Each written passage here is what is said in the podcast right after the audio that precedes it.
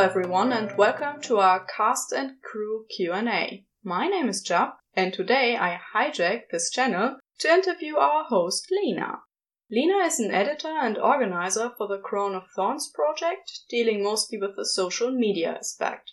She also voices Mary Hodges and Rashid Bhatia and is the host of the Crown of Thorns cast and crew Q&As.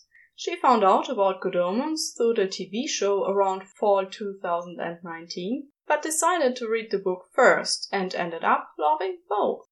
Lena had dipped her toes in podfic before, but it's been with the Good Omens fandom that she's really dived in. So, upon hearing about the project, she knew she'd love to participate. It's by far the largest project she's been a part of, and she's thrilled about what's to come. Outside of fandom, Lena is a biologist and has recently started a YouTube channel focused on her writing. Hello, Lena. Welcome for your interview. Hi, I'm happy to be here. Tell us something about yourself that wasn't in your bio. Where are you from? What do you do? So, I am from Spain. I am currently not doing much. I just finished my master's uh, degree in molecular biology and biomedicine. So, yes, I'm a biologist and I'm, you know, searching for work and just doing all of the fandom stuff that I didn't do while I was finishing my thesis. that sounds amazing, actually. It kind of is. So, what do you want to work in the future? Do you have any certain plans, certain directions?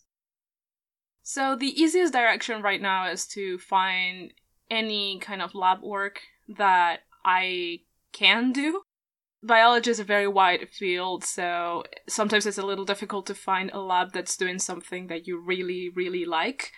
But the plan so far is to find anything that will let me get into a lab and then from there sort of figure it out. I could do a PhD, um, which would be the easiest way to sort of go up and forward in my field. But I'm a little burned out from my undergrad and then my master's thesis, so I'm looking for something to just work on instead of just studying forever forever after.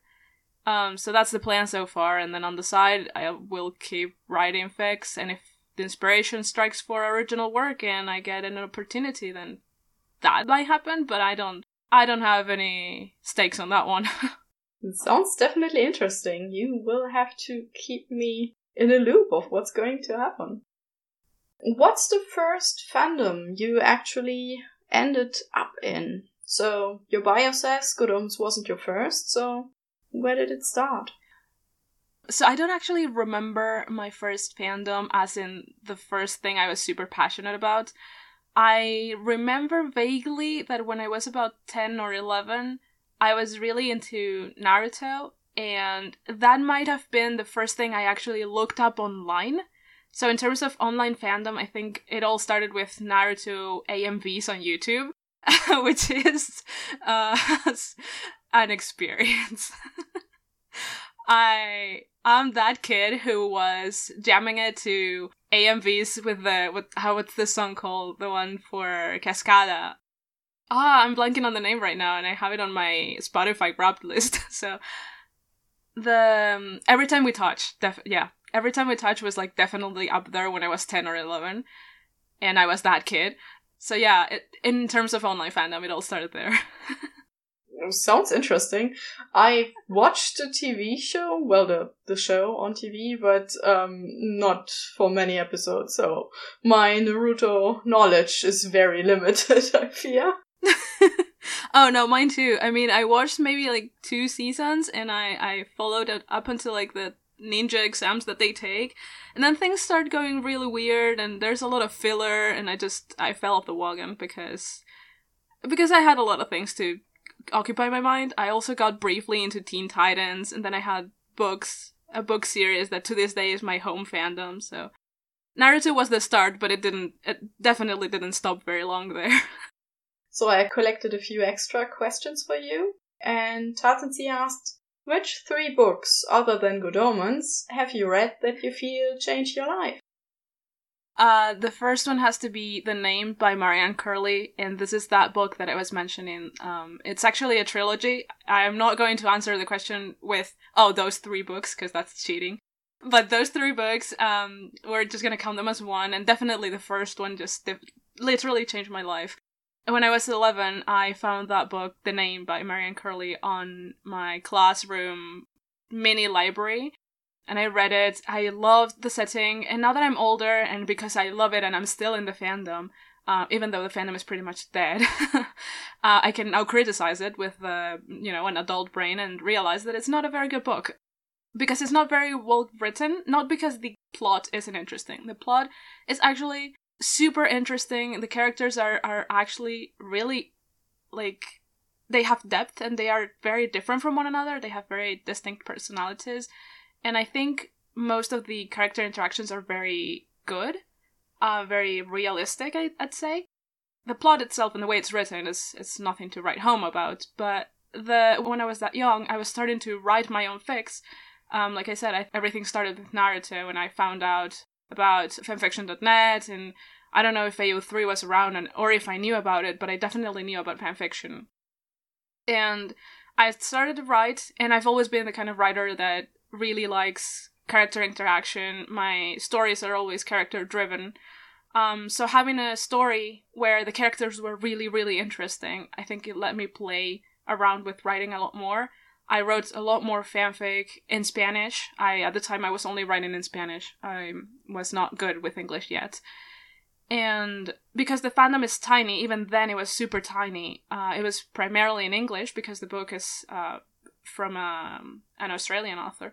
So I had to learn English. I had to get a lot better, and it was the start of me writing in English and eventually getting to the point I am now. So that's the first book. That to this day I still think it, that if I hadn't read that book, I wouldn't be here. Other books that have changed me. Interestingly enough, I don't think Harry Potter was ever one of those books for me, even though I've read it and it's I've had a Harry Potter phase like everybody has. That probably wasn't it for me. Definitely had a very much more intense Twilight phase when I was about 13 or 14. I don't know if I'd say it changed me necessarily, but it definitely pushed my writing forward and this might be a trend with the books I read because I whenever I read or consume any media that really touches me, I write about it. Um, so I definitely wrote about Twilight a lot. And in terms of other books, I can't think of specific books right now, but I know there's this Spanish author, um, Laura Gallego, who wrote a ton of books that really sort of marked my childhood and early adolescence. Um, that I can just think maybe the Tower Chronicles or I don't know how to translate it. I don't know if their her books are translated into English, but um yeah, some of them were school books, but most of them I had read already by the time they were they became school reading because yeah, she was very she was very out there when I was a kid. Um she's still she's still there. She, she writes primarily for young kids or young teens, so it's not so much uh, what I read right now, but I she was very young. She was a very young author, and I sort of saw something I I, I liked, something I admired in her. She had won writing prizes when she was about the age I was at the time, so I guess I was inspired to keep writing by her as an author and just in general her books. So yeah, cool question though. Yes, I thought so too. And just for the record, I have written a lot about Harry Potter and read a lot, but it never changed my life, so. I don't know. I don't know. I've heard a lot of people say that Harry Potter and the like saga and the community has changed their lives and I'm super happy for them. It just wasn't for me particularly. I think I was slightly too young. Okay. I was actually old when I read those already, so hmm, I was too old to wait for my own letter to arrive, definitely. okay, so um, this actually goes very well with um, the question that Compass Rose has for you. I'm curious to know if you're involved in Spanish language fandom at all, and if so, if you notice any differences from English language fandom. No, no, I'm not anymore. I used to be because obviously that's the, the first my mother tongue, but I'm no longer involved in fa- uh, Spanish fandom because I got too used to writing and reading in English most of my content. And I think this is something that people who speak any other languages um, might relate to, even if it's not their mother tongue. It's just when you read in a different language, the normal, quote unquote, normal set of expressions that you hear, the set of words that you sort of associate with different genres, it just sort of changes. And even if it's translated really well, the translator has done a job of interpretation of the original work and has translated that into words that might mean something slightly different but will have a proper feeling in the language that they are translating to. So, very often when I get used to a piece of content in English, it's very hard for me to go back to Spanish and be like, oh, this is called whatever in Spanish. Like, for example, I read the original Harry Potter books in Spanish, but I have consumed so much Harry Potter content in English that at this point I have no interest whatsoever in knowing what a deluminator is called in, in Spanish. I think I know what it's called, but I don't I don't associate that word to it. So for me it's very difficult to go to Spanish fandom and be like, "Oh, I relate to this" because I don't I don't relate to it anymore. Is it very different? I'm not entirely sure. I assume it is because the set of countries that speak Spanish, especially because Latin America is so big in population compared to Spain, are very different culturally. Uh, culturally, or yeah, they are very different to the set of countries that primarily speak English. So I assume there must be differences there, but I wouldn't say much more on that. I I don't know. Sorry. You just reminded me of something actually. I used to write in the um, Digimon fandom, and I preferred gay pairings, and I would get the weirdest comments on that because I dared to break up their heterosexual favorite pairings. For some reason, um, Digimon is really big in South America, I can actually speak on that because Digimon was big when I was a kid, and I wasn't super big into it. Um, I was into it because I had a lot of friends who were, but I wasn't like the biggest fan. I was a Pokemon fan. Um, but I remember because I have family in Latin America and I used to visit when I was younger very often.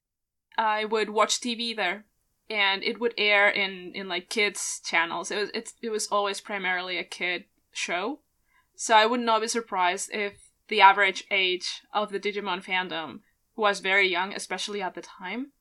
And also, um, from what I understand, and, and I will add a caveat that I actually am not a person who has lived or grown up in Latin America, but from what I understand from my family and, and what my parents tell me and stuff, there is a lot more heteronormativity over there than in some other countries I mean, you you and I are, have a very European context for things, so it's a lot different in that sense.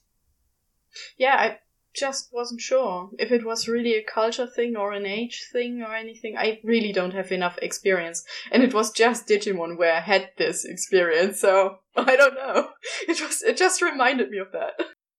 And I mean, I guess it's um to be expected that if the audience is younger, they haven't had the time to go through the loops of, you know, teenage and just figuring out what you think is normal for your own for yourself, right? Like if if heteronormativity is imposed to you a lot stronger than in other countries and you're still a kid, I I wouldn't be too surprised if they were, you know, not outraged but disjointed when they saw you writing gay fan fiction for a kids for a kids program. Although it was less the aspect of two guys together, it was just breaking up their pairing, which makes it an age thing for me. Like oh. they were oh. really invested in certain pairings that I dared to break up and have be together with somebody else. I don't know, so probably just an age thing. So, your bio says you liked um, book omens and show omens. Have you listened to radio omens? Not yet. It's in my phone, waiting for me to have a minute. um, but yeah, no, I, not yet. I've heard good things though. So, if you had to choose between book omens and show omens, which one would win? I think show omens because I had wanted to read Good Omens for quite a few years before the show came out. Uh, it had been in my to read list, which is uh, becoming a a thing with me. But it had been there for a while and I knew vaguely what it was about, but I did I hadn't actually started to read it and I did really enjoy the writing voice and the way just the way it's written in general. But I did get into the whole fandom because of the show. I love the expressions that both both main actors um, used for their characters for Aziraphale and Crowley. So I I just have good memories of slowly but surely getting into the fandom because of them. And definitely reading the book was a good experience and I really enjoyed the book, but it, it really all clicked for me with the show. How did you find Crown of Thorns? I was in a Good Omen server and Lit was talking about it. And I was like, okay, what is this about?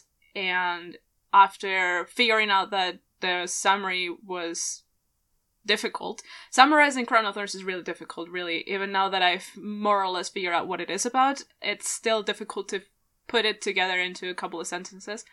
I, at first, didn't really think that I would want to be part of the story itself and then realized wait hold on i do want to be part of the project and i can probably help with like anything that is not voice acting on a main character. Mm-hmm. okay. So at first you didn't even want to do a voice? You just wanted to help out in other ways? Yes. Originally i was only an organizer. I wasn't even in social media. I so this is not a, a dig on the story in any way whatsoever. The story is very well written. I very much have enjoyed uh, I haven't read the entire thing, uh, but I have read most of it through helping with um, coding, uh, color coding. But I, I'm very self-aware, and I know that slice of life kind of stories don't hold my attention for very long, and this was very long. so I didn't want to join in a project that I sh- I was sure that a lot of people would want to, and I didn't want to take up a space that other people would enjoy more. So I didn't consider voice acting for it, no. Cool. So you started out as organizer and then? I started off as organizer because at the time I was in the middle of my master's degree. I hadn't started on my thesis, but I was I had a lot of subjects and classes and I had a very long commute, so I didn't know how much time I would have. So I started off, um, like I said, helping with color coding the text for the chapters um, for actually most of the I don't I wouldn't say the second half, but the maybe the last third of the chapters, I guess. I I started out helping with that. So that's how I ended up reading the la- the latter half of the story or before I actually knew what the story was about. And then it sort of happened that they were asking for editors and a head editor, and I wasn't sure I wasn't confident in my editing skills at the time so I didn't participate, but I felt a little bad because I I think at least that I'm good or decent at keeping track of things and people and sort of organizing, which is why I joined as an organizer. And I would have wanted to help with that, but um, Ree took that position, and thank God because I don't know if I had that kind of time back then. And um, I ended up helping with social media, which no one was really sure how we were going to do. So I decided, why not? Just help with that. Well, that's then the perfect place for you. If keeping an eye on everything is your thing, then that's the best place to be, right? I don't know if in the past interviews you have spoken about color coding, so I just wanted to make sure to explain it in case that people don't know what you're talking about. Right. I have. You weren't there for it because uh, it wasn't your interview, uh, and it hasn't gone up yet as we are recording this. But uh, I did speak about this with Lady Lear for a little bit because she actually started off the entire color coding process. But I can I, I can talk about it again briefly. So uh, the text was divided. It's already divided into chapters. Then it was divided into sections, and someone i'm actually not sure who but maybe lit or someone one of the early organizers figure out a color coding system for every character and someone just coded all of those into a style in Word.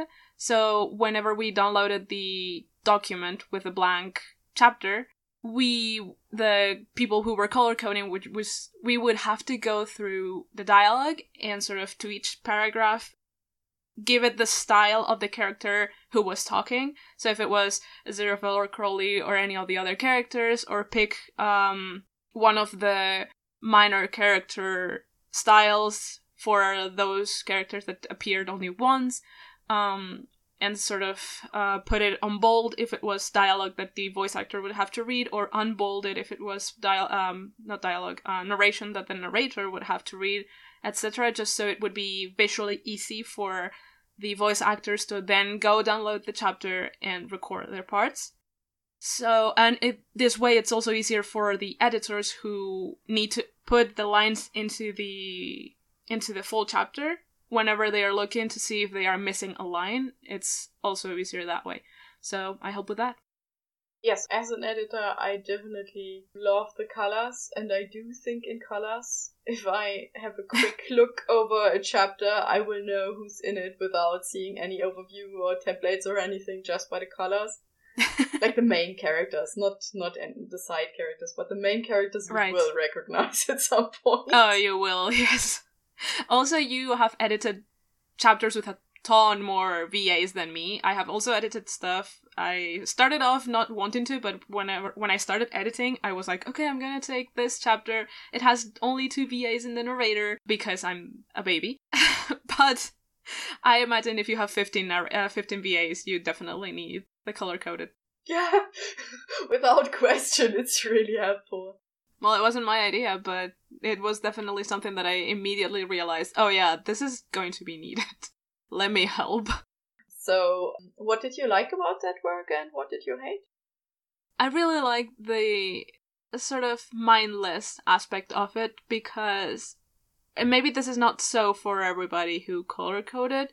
I could just sort of hold control, the key in the keyboard control, and go down with the arrows. I don't know if like a lot of people know this, but if you press control, the down or up keys will just skip paragraph to paragraph. And I could just be like, who's talking? And color code that way. So I would be like, hold control down, skip down, and every two lines I would be like, this is Crowley. So I would start with one color, let's say Crowley, for example, because I just said it.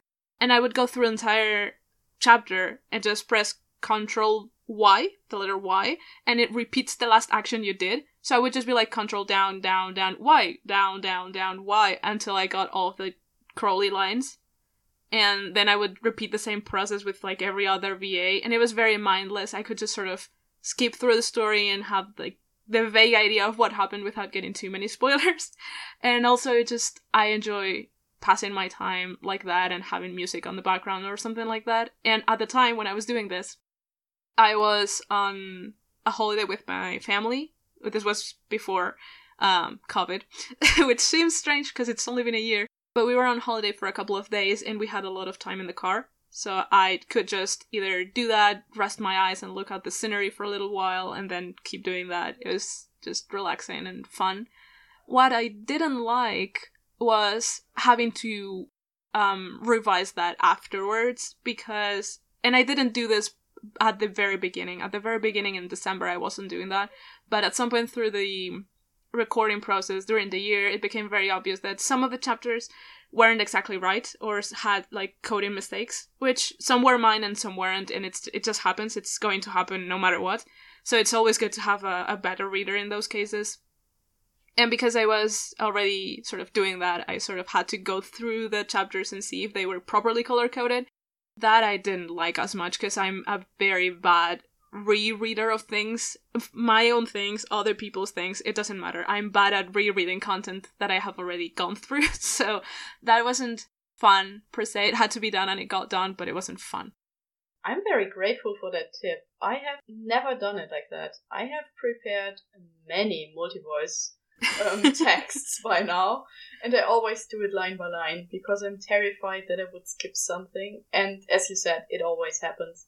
It always happens. Yeah. You can do it with as much concentration as you want. You will mess up at some point. It just happens. Yeah. Really bad are the situations where um, somebody says the name of somebody else. Oh, yeah, when you're like reading super quickly and then you're like, oh, it says Aziraphale, and then you tag Aziraphale and turns out it's Crowley saying his name. Exactly, and I have the same Yes. issue when I'm editing. like, I know Crowley is speaking, but I would still open Aziraphale instead and wonder where the line is. oh yeah. God's that all the time, yeah. What else did you do as an organizer? Or um, did you move on to social media mostly from there?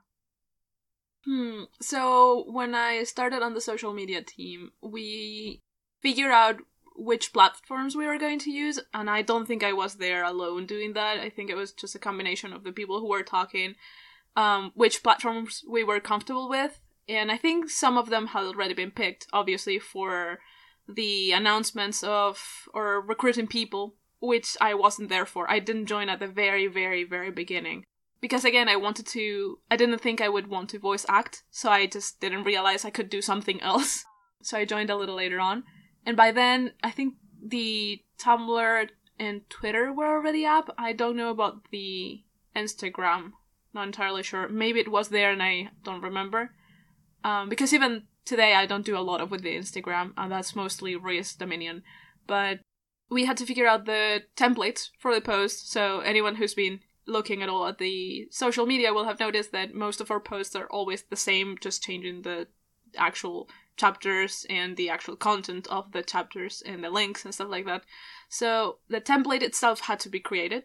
I vaguely remember having a brief meltdown because I wasn't sure what to write and I was already doing that. So I think it was a. I think Re helped in Compass, possibly. I don't remember. This was back in, if not December, January. But yeah, I remember being there for that, so I remember creating the templates and putting together the the Google Docs uh, with the templates. Also figuring out the positioning of all of the text and everything for the Instagram. I remember also helping with that. And I also remember being in the car when I was doing this, but I was no longer in vacation, so I cannot remember where I was. I don't drive, in case anyone's worried. Mm, My parents, my father was driving probably, but I don't remember where to was or why was I ignoring the general conversation to do this while I was on a car on my phone, but I was doing that. So I remember helping with that. And then after we also like it, it was just a joint effort. So I was there for like a lot of the conversation of when are we posting things. So it was when the schedule for uh, minus 24 hours, minus 12 hours, and then posting hour was drafted, and we've kept with that. And yeah, after that, it was just a matter of learning to do the posting, which took a couple of chapters and then became very automatic. Right now, I have an alarm every day at uh, currently 10 minutes to 9 in the morning and 10 minutes to 9 in the evening, and then I go, oh, is it a posting day? If yes, I prepare my things and I post. If not, I just ignore the alarm. um, I also have alar- uh, reminders on my calendar, so if I look at the alarm and my calendar notification says nothing, then it's not a posting date. It's just very automatic by now. I also have drafts and all of that, so it's just, you know, we got used to that. I originally I was doing all of all three um, social media accounts. Eventually, uh, because it was a little bit too much, I asked for help, and Ree is taking currently care of the Instagram. The only thing I post on Instagram are the teasers because time zones. So I post the teasers and I post the uh, what's it called? The interview question thingies and all of those because of time zones again. But yeah, that's something I did with the social media team. Help start posting. I have been in a couple. I think I've been in most, if not all, of the voice call meetings that we've had ever since I joined. So I probably have helped uh, sort of brainstorm a couple of ideas for events because events are kind of a social media thing. So I've been there for that. I've probably bothered Compass with graphics more than in, anyone should have bothered Compass with graphics. um, sorry, Compass. I accidentally asked Not- uh, Nutari for a music piece and then realized, oh no, I'm asking for a music piece. um, what else have I done? I don't remember. this is hilarious. I don't remember who came up with the idea for interviews, but I do remember volunteering to run them, so I guess that's on me. And that has been on me for the rest of the project. The it's it's been on me scheduling them, um, sort of asking for the transcript, which um, AJM has been taking care of at least most of the time, and Re obviously for help with um, head editing. But yeah, the recording, the scheduling with the people and the interviewees, and the actual editing has been me so far until today, where you have hijacked the thing. And yeah, uh, I don't know if I've done a lot more than that, actually. well, it was a lot. it's not nothing. It's not nothing, no. You actually jumped ahead to a question that Akima had for you. What gave you the idea to make interviews for Crown of Thorns podrama? Or what made you want to do interviews? I don't remember who came up with the idea. I do remember being very interested in the thought. It was clearly very social media oriented, and I was already seeing myself as, you know, the social media person. Not the social media person as in the only one, but I and like again, I don't want to say this as a bragging thing. It's just that I was already doing a lot of things in social media. So I just went, hey, this is something I can do and I can use my voice. Even though I'm not a voice actor, I can sort of put myself a little bit more out there, right? And I also get to know all of these people who are fandom peers that I just don't know yet. So we're in the same project and i guess it's difficult to get to know one another when time zones exist not everyone is super active on discord. Clearly there are people here in the project who have had a ton more podfic experience than others not to mention potters who is a, a goddess. Um, so yeah i just wanted to sort of have a chance to hear everyone especially because i'm better at talking to people one to one or one on one, I guess is the expression, instead of in a group. The um, the Discord is great. I love talking to people in the Discord, but it's mostly a work environment or a workspace. It's not like it's not super strict. We we have times where we joke around and it's it's fun, but it's generally left for organizing and and sort of recording things in messages. There's a lot of, hey, this chapter is up, or hey, reminders for whenever voice actors need to turn in things. So it's it's not the same as having a conversation. And yeah, I'm just not good at, at group conversations anyway. So I just decided, hey, this is something I can do. I can ask questions, and if nothing else, I can listen to people. So yeah. I have another question from Gorillas Girl 86 for you. Hi, Lena. It's Mags. And I'd like to ask you a question if that's quite all right. And what I would like to know is if you learned anything about yourself or you found a skill you didn't know you had at the start of the Crown of Thorns process. Thank you. Oh gods. Um I so this year has been strange for everybody, right? so I don't know if this is something I've learned. It's just something that has been really cemented in for me is that I um not the kind of person who will jump into leadership at first or not even leadership just sort of opportunities to put myself out there at first. And then if i see that it's necessary and no one else is doing it i will fight to do it because i feel like a strong responsibility to bring my projects to the best they can be. And i'm sadly the kind of person that I need to be the one doing things if I want to be entirely 100% sure that it's going to get done. It's not a good thing, like, all the time.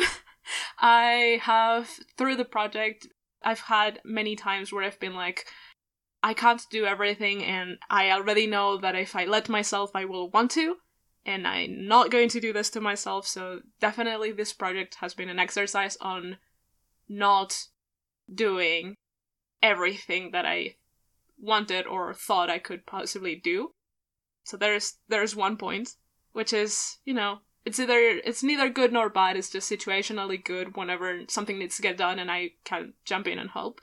And could have been a lot worse if I sort of wanted to put every single minute of my free time into this. It could have been a lot worse for everybody involved. um, so that's something I've, if not learned, exercised, I guess. Um, in terms of new things, definitely the interviews. I had never interviewed anybody before, and I'm very sure I haven't gone back and listened, and I probably will have to, but I I'm not relishing the idea of going back to listen to the first one. I'm sure I was very awkward. I think the idea of recording an interview felt really overwhelming and like oh no, what are they going to think? Are are they going to think my questions are stupid? Or am I going to be able to sort of keep track of everything, like all of the information I'm hearing and respond in a way that feels like I've been listening and not only just like I'm following a a script of questions, which is definitely something I, I learned as I went, right? Like I didn't start out trying to ask all of the follow up questions that I ended up following up other people with. So yeah, the the interviews have been a learning curve, and uh, and also social media for sure. I've never had a social media presence, uh, like in my personal life. Yeah, sure, I had social media accounts, but not a social media presence. I don't have a lot of followers or anywhere, so it was uh, interesting taking care of something that I knew I could do, but I had never done before. I was familiar with the platforms I was using, but I had never tried to use them in this capacity before, and it's been if not a learning curve, an interesting take on something I hadn't done in that way before. I can definitely relate to most of that. like, trying to do this interview for you is uh, is also a learning curve in itself. Yeah. it's it's hard to do that to find the correct way not interrupt and to um, steer the questions where you want them to go but still show interest in what the person who's interviewed is actually saying. Like you said, you are listening and you are trying to make it interesting and show that you find what the other person says interesting as well, which it is. yeah. On the other hand, you have this list of questions you want to get through and you have to find a proper way in between. So, yeah. I totally get that for the record, if you need to interrupt me, because I definitely know I can't talk too much, and if you have like a ton of questions to get to, uh, I will understand. the thing is, I'm trying to do the questions you usually do, but I'm trying not to repeat all the questions because in at least in the later interviews you did already tell things about yourself so we already know some of these things and we want to keep it interesting, so it's a challenge. right. You became a voice actor at some point. So, tell us about that. How did that happen? Right. Since you initially didn't want to. okay, so the first one was um, Mary. And I'm not going to lie, uh, it was a pinch hit they needed help and again here's me being like i could do this and this project i'm participating on i want it to be the best i can so if they need a voice i will voice that character. So me being me i just said yeah i'll do it and then realized who's this character? Without realizing that it's actually a canon character. Um yes i know. I'm the worst.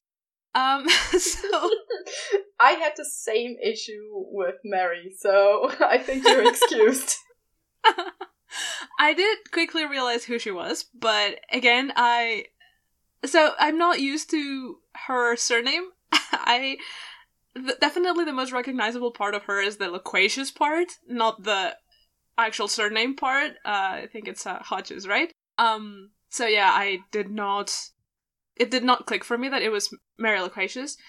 When it did, I yeah, I just went like, oh, okay, so I'm being her. That's fine. That's cool. I speak a lot. I relate. um, sorry, by the way. You shouldn't. It's your interview. Talk all you want. um, but yeah, I I sort of I went into the chapters that I had to voice her for. I downloaded them. I looked for the color coded thing. I went, oh, I color coded some of these, and I went, this is me then. I just tried to do a voice where she wasn't exactly the show version of her because I know this is not a show oriented story. This story was written with the book characters in mind and I wanted to to sort of keep that up, keep that theme going. But I'm not sure how well I managed to do that because her so her dialogue both in the text, so in the book and in the show is pretty much the same. So she's very well represented in the show. I tried not to give her the exact same intonation that she has in the show, but you know, there's only so many ways to make someone talk that is just someone who talks a lot. so yeah, I did my best and I didn't overthink it. I mean, she's a really minor character in the big scheme of things, so yeah, I did that. And then for Rashid, um, that was also another pinch hit. I was never a voice actor, but I did join the pinch hitter for voice actors after a while because if it was a short enough thing, even while I was doing my uh, master's thesis, I could contribute a short thing. So Rashid, I actually, and I think there was someone else. I believe it was Teska who offered to do Rashid, but I, I sort of offered hoping that I would get Rashid, and then Teska seemed fine with the idea, and then I just did his voice because Rashid gets introduced in a chapter in the middle of the story. I, sorry, I have no idea what chapter that is, but it's one that also came up in the interview with um, the second interview with AJ. He is an external point of view. He has no lines in that chapter. He's an external point of view on Aziraphale Crowley. And in that chapter, there are a bunch of external points of view. And I remember color, if I didn't color code it, I at least uh, read that chapter for uh, as a beta reader for the color coding. And I remember Rashid standing out to me the most, being one of those that I was like, really sort of immersed in his point of view and the way he saw the main characters. I, I really like uh, uh, external points of view in, in a lot of things, but Good Omens has a lot of fics like that, not just this particular chapter. I've read a lot of those sort of on Tumblr and stuff, because these are two characters that do not change through the times. And so humans are bound to find them interesting one way or another. I mean, I guess we have an entire fandom who finds them interesting one way or another. But yeah, Rashid's really definitely stood out to me, and the perspective of someone who has had these two people in his life for so long, who probably has what we now call a parasocial relationship with them, sort of the way we interact with influencers and YouTubers and social media presences, in that we know them and they sort of know we exist as their followers, and in this case, as their waiter, but they don't know us by face or by name, whereas we know them really well. That relationship that Rashid has with Crowley and Aziraphale was really interesting to me, and it I don't know, it resonated with me in a weird way, and I just really liked him. So getting to voice him was, you know, really, really nice. I don't know if cathartic is the word, but it was definitely something I really enjoyed. So I'm glad that I got to voice um, Rashid after all. Yeah. It's always fun to be able to read a part in a multi voice, but if you get the part you want, that's even better. And it doesn't have to be a main character or anything. Sometimes I don't even want the main character role. Right. I just want the one person I relate to most. So I can understand that. Okay, so your bio mentions a YouTube channel, and I found that most interesting.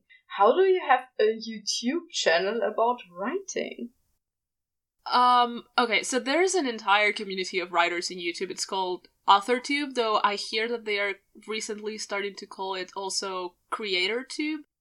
But mostly, uh, mostly called AuthorTube. There has been a lot of fighting about the name because the definition of author versus a writer and who's uh, sort of quote unquote deserves to be an author and all of that. So that's their own prerogative. I am sort of in the in the edges of that community in the sense that I don't intend to become a published author. It's not my current goal at all. Um, and I write primarily fan fiction, if not always fan fiction. So that's not very common in the AuthorTube community, but I have followed them for a very long time. I am they have sort of not coached me, but helped me through getting better at writing and sort of elevating my hobby of writing to a place where I can, you know, confidently say that I'm good at it. I'm not the best, and I don't think I know or you will know any writer who go, oh yeah, I'm the best writer. But yeah, I I have followed them for a long time and I like the content they make, but I also wanted to do this as a way of reminding myself of my own writing journey because I have a horrible memory. and um and especially this year which has been so so weird just sort of having semi-periodic updates of what I've written when uh how I was feeling at the time, what I've been doing sort of creatively in that particular aspect of my life. It sort of appeals to me, sort of in a journalistic way of my own life. Uh, to look back on it, I don't have a lot of followers. I actually don't know how many I have. It's on the low 20s because, I don't know, at least five are people I know in real life. Um, and I don't know who the rest are, and if they look, my YouTube statistics says they don't, but I again I don't really make my videos for them, not yet. And like I said, I don't have a lot of social media presence, so I don't sort of advertise my videos anywhere really. It's kind of crazy to say. I started the channel last year on November because of NaNoWriMo last year, and I literally just posted my NaNoWriMo wrap up this year. So, yeah, it's interesting. I started it, like I said, for journaling and keeping track of my own writing, and it's still that like that, except now I have a better grasp on what I want to do with it than I did last year when I started on a whim. I didn't know about the channel before I prepared the interview today, so I went over and had a look. And I found it interesting. I didn't have time to listen to a lot yet, but I saw your NaNoWriMo summary you did at the end there, and where you're explaining how that's going. And I saw one from before these, and can I just point out that I love the wallpaper, the giraffe wallpaper? That's amazing. Thank you. Giraffes are my favorite animal, and that's like the tiny part of my room you get to see. My entire room is coated in them. I have too many plushes, and they're stuck in a like in a drawer under my bed too. Uh, when we moved into this place years ago, my parents, I was I was still quite young, and my parents uh, bought me the giraffe paper, and it was just the coolest thing on this earth and honestly it still is. It slaps. The only thing that's bad about it and you will never guess what it is.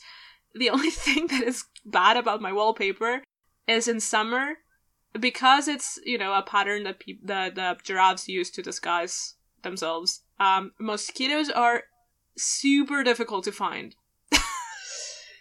Okay i see. I did think about spiders because I used to have uh, bed linens that had ants all over it as the pattern. Oh god. I had more than once where something would be running suddenly because I didn't see the spider before because it got lost on the pattern, so I'm not using that anymore. Oh no. yeah, uh the wallpaper is on the part of the room that like my bed is, so um no like spiders would be sort of visible. And if they are higher up in the ceiling i don't bother them and they don't bother me. Um mosquitoes on the other hand do bother me so yeah. In fact if you go back on my youtube you will see that some of the videos have like a sort of wide cloth between me and the wallpaper, and that's because in summer I put up a mosquito net around my bed. It sort of looks like a I don't know, like a princess bed or something. It's just a mosquito net hung from the ceiling because I I don't know why. It's just all of the mosquitoes end up in my room. We have other rooms and other people in the house, but it's they all they all are in my room. they like me. In Germany, we say you have sweet blood. Yeah, I've heard that in Spain as well. I do not care for having sweet blood. I can imagine.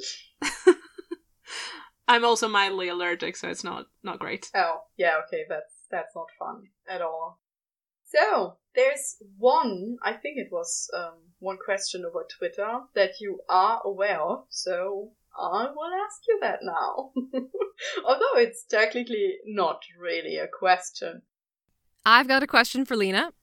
What's it like to be such a delightful sweetheart? And do you know how much we all love and appreciate you? Because we do! A whole bunch. Mwah! I have seen that, yes. I thank you, Izzy. Thank you so much. I I guess I would know, but I don't know what how to answer. I uh I don't always so this this goes back to the idea that the chat, the Discord chat is mostly work related is that we have you know, you say something and people react with an emoji when they have seen it. I don't know, it's it's not the kind of place where you go like, "Oh yeah, we appreciate you" or like talk about like this kind of thing. I imagine we will have a thank you fest whenever this is over, but it's not. I don't know. It's. I, I guess it's just. I'm trying to say this. It's really nice to hear that, and, and thank you. I think we just all enjoyed um, our interviews a lot, and we just want to let you know. Thank you. It it really means a lot. I used to be that kid who didn't know how to talk to people and make friends, and I've sort of worked on that as I went, and I guess I found my niche in having one to one conversations where I think, at least I hope I'm, I'm decent at listening to people and making them feel like I'm listening and sort of being empathetic. And I hope I, that's that's what I hope I do, generally. so, thank you.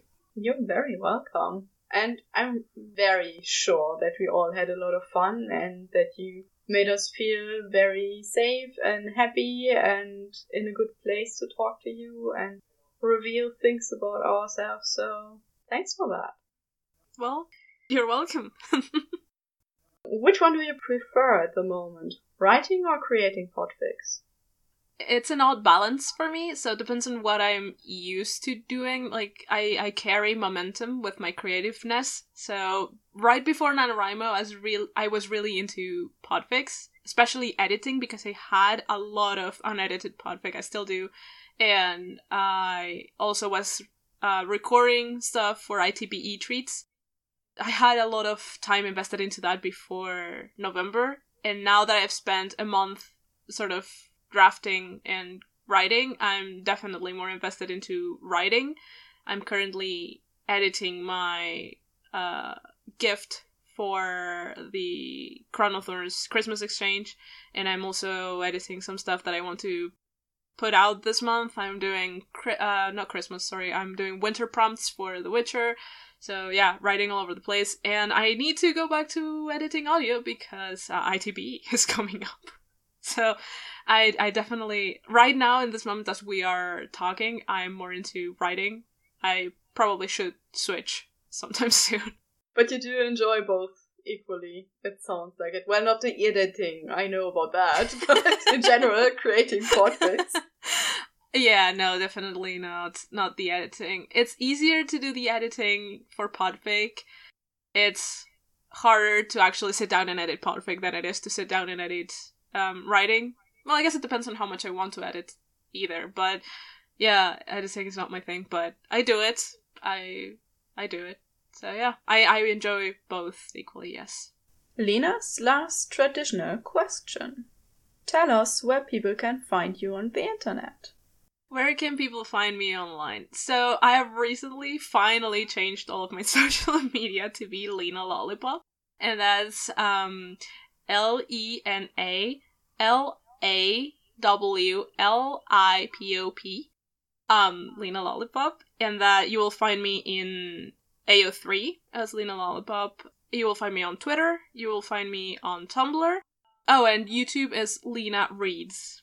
As usual, we will have the links to your social media on the transcript for this interview in case people don't want to type. And that's it for today. Thank you very much for the interview, Lena. Thank you for having me. And please tell us, what will you have next time for your listeners? For not quite next week, but uh, the time this is being posted, it's already actually this is posted after Christmas. So happy uh, holidays, everyone. And for the next and the final interview that uh, the Crown of Thorns team is going to offer, we're going to be talking to Literarian again because the year is finishing, the project is finishing, and we want to know what her thoughts are now that everything has happened. So keep your ears ready for that. Hey Lena, this is Lit. I just wanted to say thank you for all of your work on Crown of Thorns this year, for taking care of all of these interviews, which have been amazing, and I get to be interviewed by you again, and I'm already looking forward to that. And you've done an amazing job with everything with the interviews, with the questions, with the organization, with all of the social media stuff that you've done, with everything. So, thank you. I really appreciated it, and I, for one, certainly couldn't have finished this project without your help. Thank you so much, Lena, for your hard work on the project and on these interviews in particular. It was a pleasure to speak with you twice um, and to listen to your conversations with um, the rest of our lovely participants as well. Thanks, Lena, and the team, for all your hard work on the interviews. From Podfix. Lena, thank you so much for putting together these interviews and all of the hard work you've put into it, on top of all of the other hard work that you've done for this project. I've really enjoyed learning more about the diverse lives and experiences of everybody on our cast and crew. It's been truly a pleasure. And thanks also to everyone else who has put in work on these interviews. I think that this little piece of the project has added so much to the project as a whole. And um, I'm just really pleased to have been involved and to have been included. Thanks again. Thank you so much to everyone who contributed to Crown of Thorns. It's been an amazing experience working with such creative and driven individuals, and I am so proud to have been able to take part. Thank you. Hi, Lena. It's Ree. Thank you for putting so much effort into these interviews.